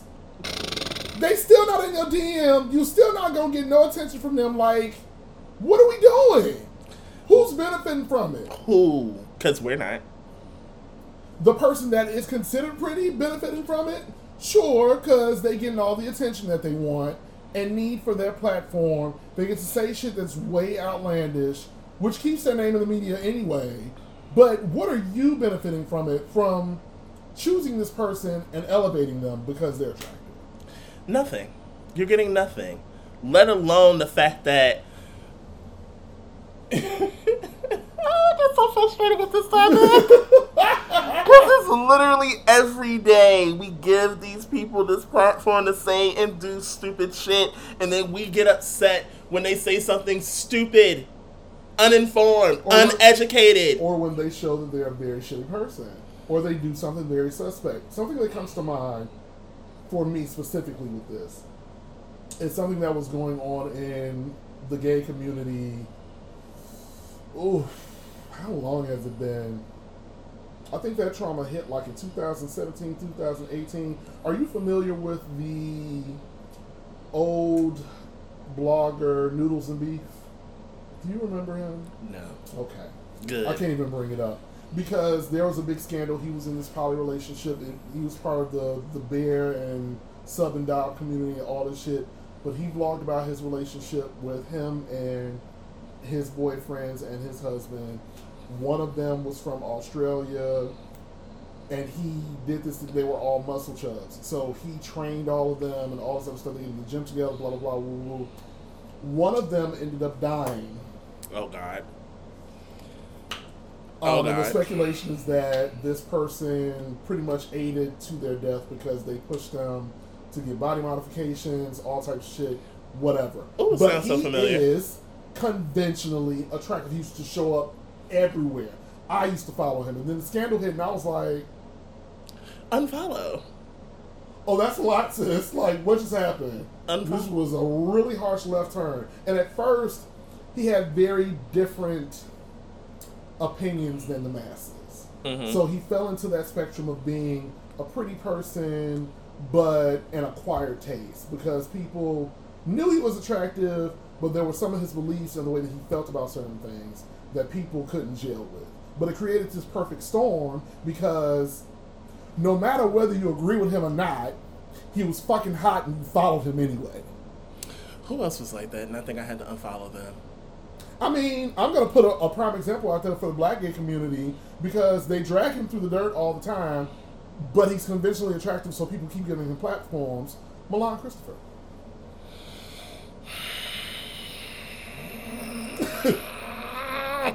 Period. I I don't even have to say anything else. Prime example of pretty privilege. Prime example. I can go on a whole rant about Milan Christopher, but it's not about him today. but that's the thing. You see my face. That is the thing. You see so my face. My last question is: so the only person who's really benefiting from pretty privilege is the pretty person. So, what are some of the disadvantages of pretty privilege? No one takes them serious. Let's be perfectly clear. We value their opinion or what they might have to say about certain things, but we just let's be real. We just rather look at them. like, let's be real. You rather look at them. You follow them forever in 25 years. You never have a conversation with this person, not even in their comments. But damn, they're just so pretty to look at. Let me like this picture. Let me comment. Fire emoji. So, in the end of it all, nobody wins. Nobody. You're following them for no reason, just the fact that they're handsome, pretty, cute, beautiful, whatever. That's it. Listen, and that, that, that goes into another topic I'm going to bring up on another day about the people that we follow and why we follow them. Oh, that's a conversation. listen, because we accept a lot of friend requests and go through a lot of folks just because they fine. But anyway. So, next on Twitter, fuck shit. Oh God. My next topic is called flattery or fuck that. Now, Oh God. Found this post that's been floating around the Twitterverse for the last couple of days. I I saw the notes. So shout out to Dre from Big Boy Brunch for actually reposting this. We love y'all. We love y'all. yes, My so babies. Dre popped back up, and I haven't seen him in my mutuals on my timeline in a I, long time. okay, sidebar real quick before we get into this. I tweeted about this yesterday. I don't know who we need to speak to at Twitter, maybe Jack, whatever may have you. I miss my mutuals. I don't see them unless I go to their pages. It's crazy. And I don't even see if they liked anything, if they commented anything. I see nothing, but I see a bunch of likes and retweets from other accounts that I follow. But my mutuals, I can't find them. It's crazy. Make this make sense. Fix my timeline back, or I'm going to unsubscribe. Figure it out. So there's a picture of a black man. I Mhm. don't know if he's queer, gay. They cut the face. They cut the face. But the focus is on his t-shirt. Mm-hmm. And the t-shirt says, white girls copying gay men, copying black girls.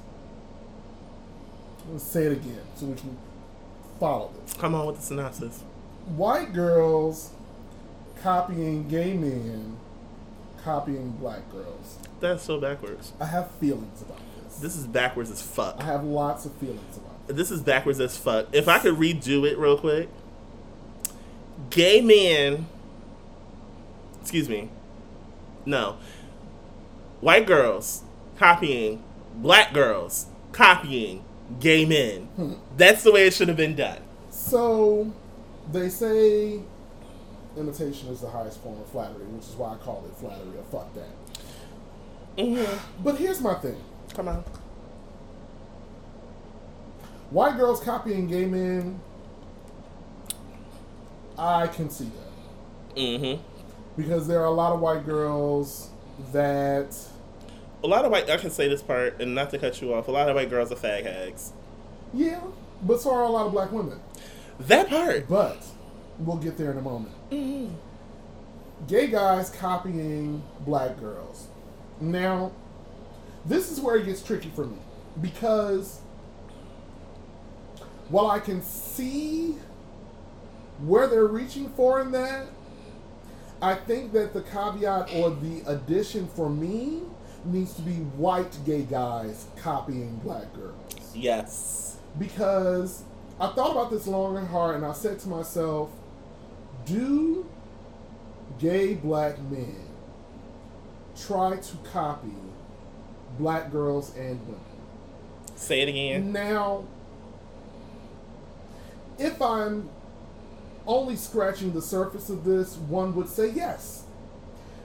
If we are thinking about gay content creators that imitate black women in sketches, Mhm. so forth and so on, sure, someone might say that scratching the surface, but I think that it's not about copying black girls and women. It's about honoring black girls and women. Follow me. Go on. Our biggest supporters as black gay men has always been the black gay woman. Mm-hmm. Some of our best friends have been black women. Our support has come from a black woman more often than not, depending on your story. It's come from your mama. Yep. You grew up around black women. So, of course, you're a sponge to your surroundings. So, your mannerisms, the things that you say, the way that you carry yourself, more often than not, comes from a black woman. Mm-hmm. I don't believe that we are copying black women, especially when the roles are reversed and the tables are turned, where black women copy and honor us They do. because they are the carriers of our lingo. They depend on us for the stereotypical fashion sense, makeup, this entire movement of makeup that has happened within the last decade has come from black drag queens. I need y'all to understand it. The way that women do their makeup right now all comes from the visage of black drag queens. Women were not doing contouring, baking, or any of those things before the popularization and the focus on black drag queens. Okay? Let's just put that out there. You don't believe me? Do your research. Go back a decade around the time when RuPaul's Drag Race came out and follow the makeup industry from there to here. You will find your answer. And not to mention, before that even took place, they were in ballroom because ballroom was the one place where you got to actually experiment with makeup, let alone hair, to figure out a look. So do not be surprised if you find out that one of your faves decided to get, let's say, the makeup artist that did so and so's makeup back when they did drag, and all of a sudden that's who they're working with.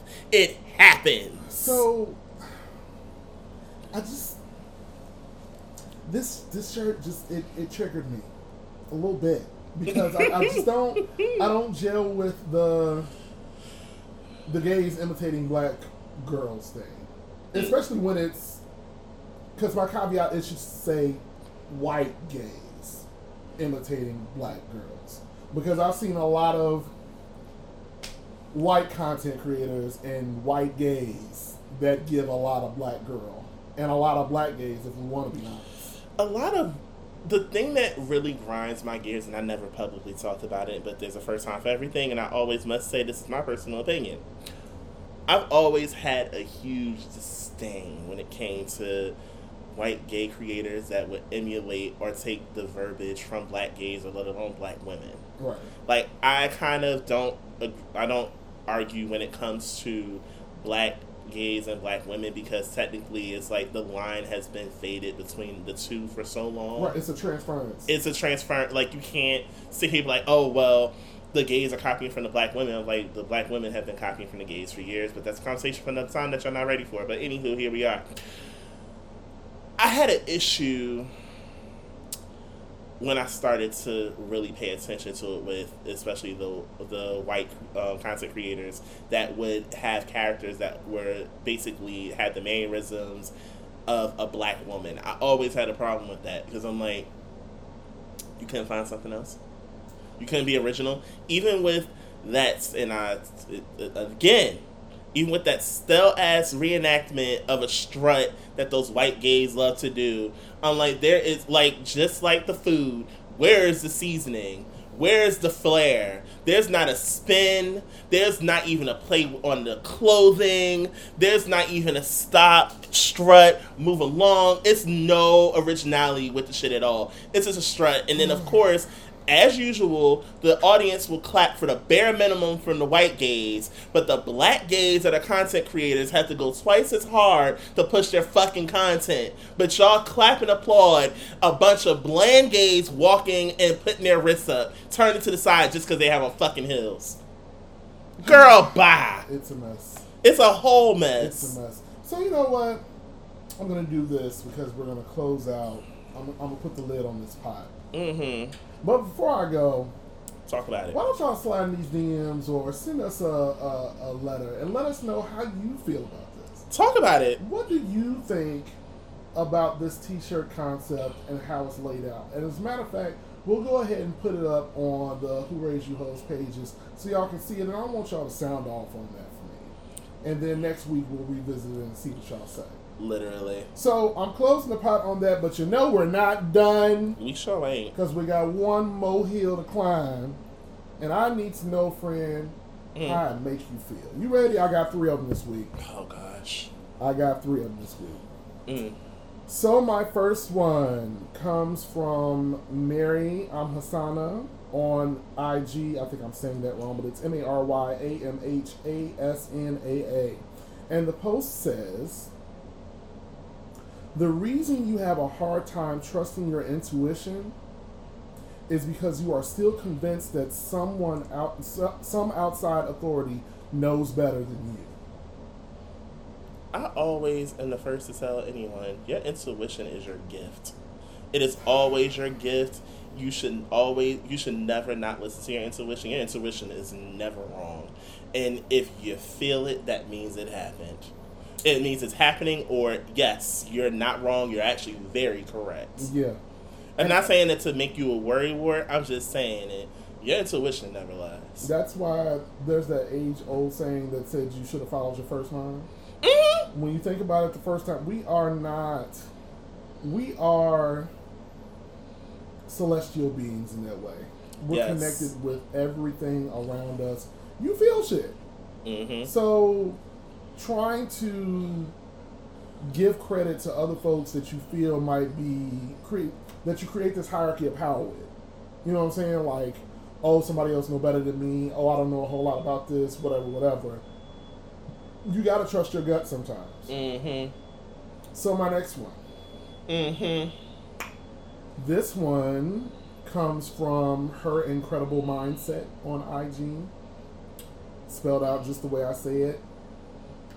And this one says Your diet isn't just what you eat. As you get older, you realize that your diet isn't just what you eat, it's what you watch, what you read, who you Mhm. follow, Mm. and who you spend your time with. So if your goal is to have a healthier mind, you have to start by removing all the junk from your diet. Well, How shit. to make you feel, friend? It's the truth though. Like with my with my dive back into reading, the hardest thing I've had to read was actually Michelle Williams is checking in Mm. because read that book. they, when I'm done, you can have the book because I promise you, I'm like it will read you because love it. Michelle went there. But she also uh, she also recites Bible verses too in the, in the midst of it. But um, the one thing I noticed a lot was a lot of the things she describes is a lot of the things that I go through, Mhm. and that she talks about, and it's like a real deep analysis. And she always goes back to, did you check in with yourself to see if you're actually okay with this? A lot of us don't do that. No. A lot of No. us don't. So when she said your mindset goes along with that, sometimes your diet could be removing people out of your life. Hold Your diet could be I'm not even listening to that no more. It doesn't serve me. Your diet is I'm not watching that because it's mind numbing and I don't want to be there. Exactly. That's what that's what she's saying. It's like sometimes you have to also detox not just what you consume as far as eating wise or edible. Yeah. Don't want to misconstrue the words, but it also goes along with your consumption. So yes, she's actually very correct. Yeah. And I like I'm talking to y'all, but I'm talking to me too. Come on, we gotta- We have to start logging off. I listen. I'm telling you, We every day, have to start logging off. every day, I give myself an hour. Every day, sometimes an hour plus. Do something else. Read. Spend an hour just in silence if you need to, just to gather your thoughts, know what you're thinking. Take an hour to journal. Turn off your TV. Listen. Put your phone on Do Not Disturb. Apple's new Do Not Disturb is something serious, Yes, y'all. it is. Yes. Turn on your do not disturb. Check in with yourself. See what you want to do. If you want to journal that day, journal. If you want to read that day, read. If you feel like going for a walk, go for a walk. Yes. But take that time just for you to just the one to the one thing that I've noticed, and I hate to jumble in my thoughts a little bit, but here we are. One thing that I've noticed is a lot of the times, especially with us logging on to Twitter, Instagram, Facebook, even, is we're consuming other people's thoughts And instead energy. of and energy instead of doing that shit for yourself. That's why if you ever notice, if I communicate with someone online, I'd rather ask for your number for an exact reason. I want to talk to you outside of that. Right. Like that's how I am. Like a prime example was me and John, who you guys know as Kyriakos. Mm-hmm. Like us two via text is something hilarious to witness. Okay. oh, the random shit I said. but that's just what I mean. Sometimes you need that avenue outside of social media to really understand, let alone bond with a person. Right. We're a prime example of that shit, too. Yeah. but yeah, we just gotta you gotta be careful of what you consume because it affects your everyday life and because we are so attached to our phones and social media and all that shit, it will put you in a tizzy. It will. put you in a spot that you weren't even feeling, you wasn't even thinking about, and all because of what you consume. So my last one comes from We the Urban at IG, and it says, "Free yourself of the idea that not having life figured out or achieving everything you've dreamed by dreamed of by 25 to 30 years old makes you a failure." Oh, relax. Great things take time. Fall in love with the process of becoming you. yes, God. Okay, I get to talk about it now. So sick of this ideology that you need to make it before 30. It upsets me so bad. Honey, you don't even start to live until 30. you don't start to really gain life experiences until 30. You don't start to feel the actual pains from your joints until you're 30. Trust, we've both been there. I say that to say this. With even getting to this platform took me a process. Right. It took me a process to be comfortable with saying whatever I wanted to and fear possibly someone could disagree with me mm. and go to a point where they could publicly be like, I don't agree, fuck him, da da da. Mm-hmm. Those are things you expose yourself to. But a lot of the adults in my age frame, which I'm gonna say, which would be from like, if you were born in like the late 80s, and probably I'm gonna go high, as high as to like 95. A lot of us didn't discover what we really wanted to do until we hit like 30 because we put it on the back burner to get a job. That's what it really was. We put it on the back burner. We gave up on ourselves to get income. And now that we're at the point where I had a certain amount of jobs, I don't want another one. I'd rather do something with something I actually like, let alone love. Right. Yeah. And it takes a lot to reach that point, let alone go through the trial and error to even achieve to get to that point. So the ideology, oh, so and so is is over thirty. They they had their chance already. No, they didn't. No, they didn't. They didn't have their chance because guess what? They were trying to figure their own fucking shit out. They didn't have a chance to really say what they needed to say, do what they needed to do, pursue the dreams that they wanted to pursue. Even if they fall on their face, at least they got to say they did it. But get rid of that fucking ideology that you gotta make it before 30. It pisses me off so bad. Listen, there's a saying that said youth is wasted on the young. Because what young people do not realize, and I'm talking like late teens into your early 20s, and even up to 30, because as a person that was born in the early 80s, I didn't know what 30 looked like. Mhm. I couldn't imagine 30 because you just couldn't gra- I couldn't grasp that concept because I didn't know or I didn't pay attention to people like me, i.e., young black gay men, that got to 30 and went past it. I wasn't in that age group. And then when you're black and gay, it's you're young or you're nothing. Mm-hmm. You know? Mm-hmm. You over 30 and you step in the club and people looking at you crazy. What you doing here? Bitch, what you mean? I came out so you could be your ass in here. So what are you talking about? Okay. And it doesn't matter how how like it's a privilege to age. it's a lot like i literally had yesterday and this is just me speaking from personal experience i had a person that got into my car while i was doing uber yesterday. Mm-hmm. And we had like honestly i never had a conversation like that before and i'm so proud of it. Like he and i were from two completely different mindsets but i always make don't make it a secret i grew up a latchkey kid. I don't know if you guys know what that means but allow me mm-hmm. to elaborate.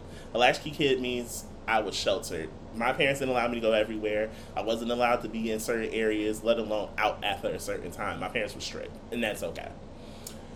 So, my passenger that got in the car, he was under the age of 18. He was 17, but he was moving around. I'll let your mind wander to what that alludes to. And he asked me on the way back, because he did a round trip um, thing, he asked me on the way back, he said, What do you, like, do you do this for a living? I said, I told him the truth. I said, Right now, it's my means, but I don't plan on it being my means forever. Right. And he just basically said, Do you feel as if someone can be in a certain stage or point in their life and want more? And I had to be real with him. I said, The thing about me growing up sheltered is I never looked at anybody different for what they did. Mm-hmm. So I had family members that were in the streets. I had friends that were in the streets. I had friends that were sheltered like me. I had friends that liked to be out. I had a, a plethora of people around me, and I still do. But I told him, I'm like, that this does not define who you are.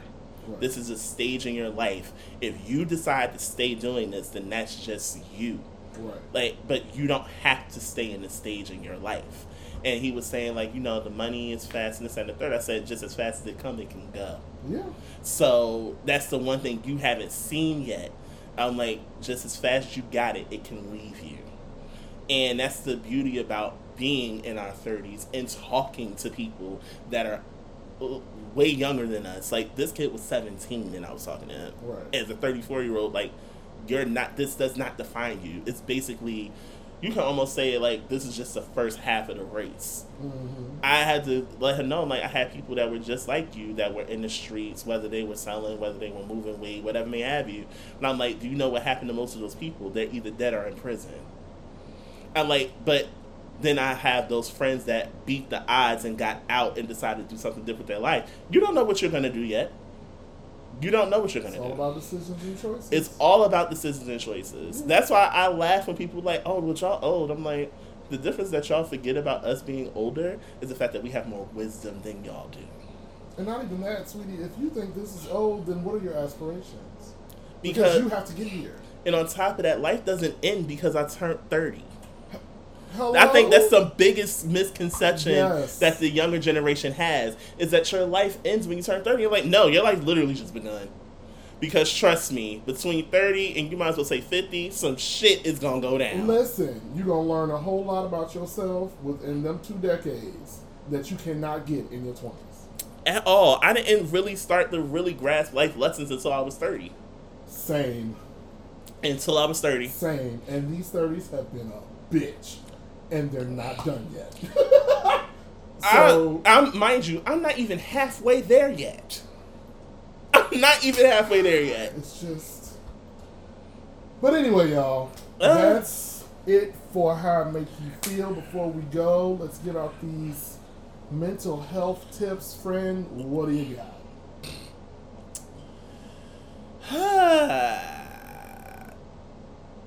it's okay to not look at your former self as a bad thing. Mm. I had a realization in the process of grieving. I really had a realization to where I was like, I kind of miss my old self. I, not in the aspect of the drama that came along with it. I was open when it came to being social. I didn't mind going out. I would stay out late. I'll talk to people, flirt. You know, I had a certain level of a confidence. That person died a long time ago. Don't know why, but he's back. He looks good. And that's it. But sometimes it's not a bad thing to really understand that certain character. Like, I had an ex that would say it to me all the time. And he's like, I don't know what happened to you. And I never understood what he meant until recently. When I mm. had this awakening, I'm like, bitch, I'm back. The fuck? Back on my bullshit. Duff it. Purr. Marlon, what you got?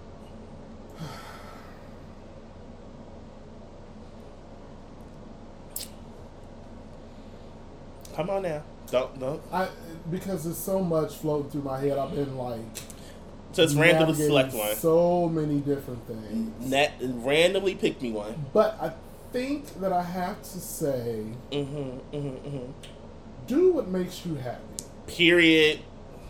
And I'm not talking about that superficial, very cliche do what makes you happy, Mm. Talk about it. but literally do the things that make you happy without any regard for anyone else in your life. Mm-hmm. Do the things that serve and apply and appeal to you as an individual. And I say that because thinking about myself, I spent a lot of my life altering myself for the sake of the people that I love. Ooh. Come on, word. That is the plight of a people pleaser. Mm-hmm. I grew up watching people pleasing. I fell into it. I am still dissecting and diminishing it chip by chip to this day. Yes. So I implore you, before you get to a spot where I'm at right now, where I am, lit- it's it's like going to the dentist and you have plaque that's been building up for years. You can't just knock that bitch off. They literally have to go in, chip it off, drill it off, and then clean it. I'm still working at it, but I'm telling everybody else from this point forward, do what makes you happy because that is the only way that you will truly shine in your life. You will find so much joy if you do things that make you happy and fulfill you. Because what happens is your light begins to shine and then it reflects on others and it creates a better and healthier energy and environment for yourself. Yes.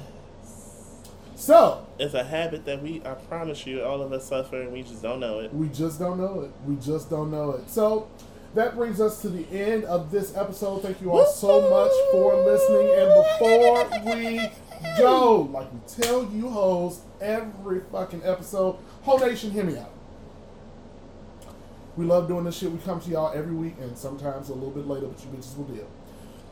Okay. And we give you the content, and y'all listen. You chime in. We see you reposting. Love to see more of those reposts. Would love that. Love to see more of those reposts. Those Would are love really, it. Really good. Yes. Um, so that means that you're listening and you're enjoying the things. And if you are enjoying the things, then make sure you let us know that you're enjoying them. How can you do that, Marlon? This is how you do it, sweetheart. I know you have an Apple device, and if you don't, that's cool too, because there are ways for you to show us your appreciation as well. But for those that are listening to us on Apple Podcasts, what I need you to do is go ahead and rate this podcast five stars. Give me the money we deserve, goddammit. Five stars, and I need you to leave a comment and a review. These things are very important for the heightening and the evolution of the whole nation. Make sure you do that. Also, send us in your listener letters, send us in your thoughts, your comments, your ideas, your concerns, all of those things. You have many ways to do it. Let's start with one. Ask WRYH podcast at gmail.com. What was that? Ask WRYH podcast at gmail.com. Drop in that box and let us know what's going on. The things, tell us how your day is going. Tell us how we made you feel. You can slide into the DMs. We're on Twitter. We're on Instagram at WRYH podcast. There it is. I need to see it. I want to see it. Make it happen. Also, you know, normally we have a little space in between, but I didn't put it this time because um editing became an issue here. It delayed us to finish this episode. But anywho, it's not why we're here. Um, business inquiries. If you want us to sponsor you, you want us to review your music and you're an artist, and you think that, hey, maybe when you guys do your music reviews, review my single so that way I can get some plays. All of those inquiries, serious ones only. I don't want to hear about your money being trapped in Africa. I don't want to care about the millions that do not exist and it makes no sense. I will block the fuck out of you. the email is wryhpodcast at gmail.com for serious business inquiries only. Wryhpodcast at gmail.com. Make it happen. I ain't crying no more. Now I'm gonna get forced with y'all hoes. Give me the fucking things. And with that being said, thank y'all for tuning in. Thank you for your patience. We both genuinely appreciate you. With that being said, we will see y'all next week. And until then, peace out. Bye, nation. Bye.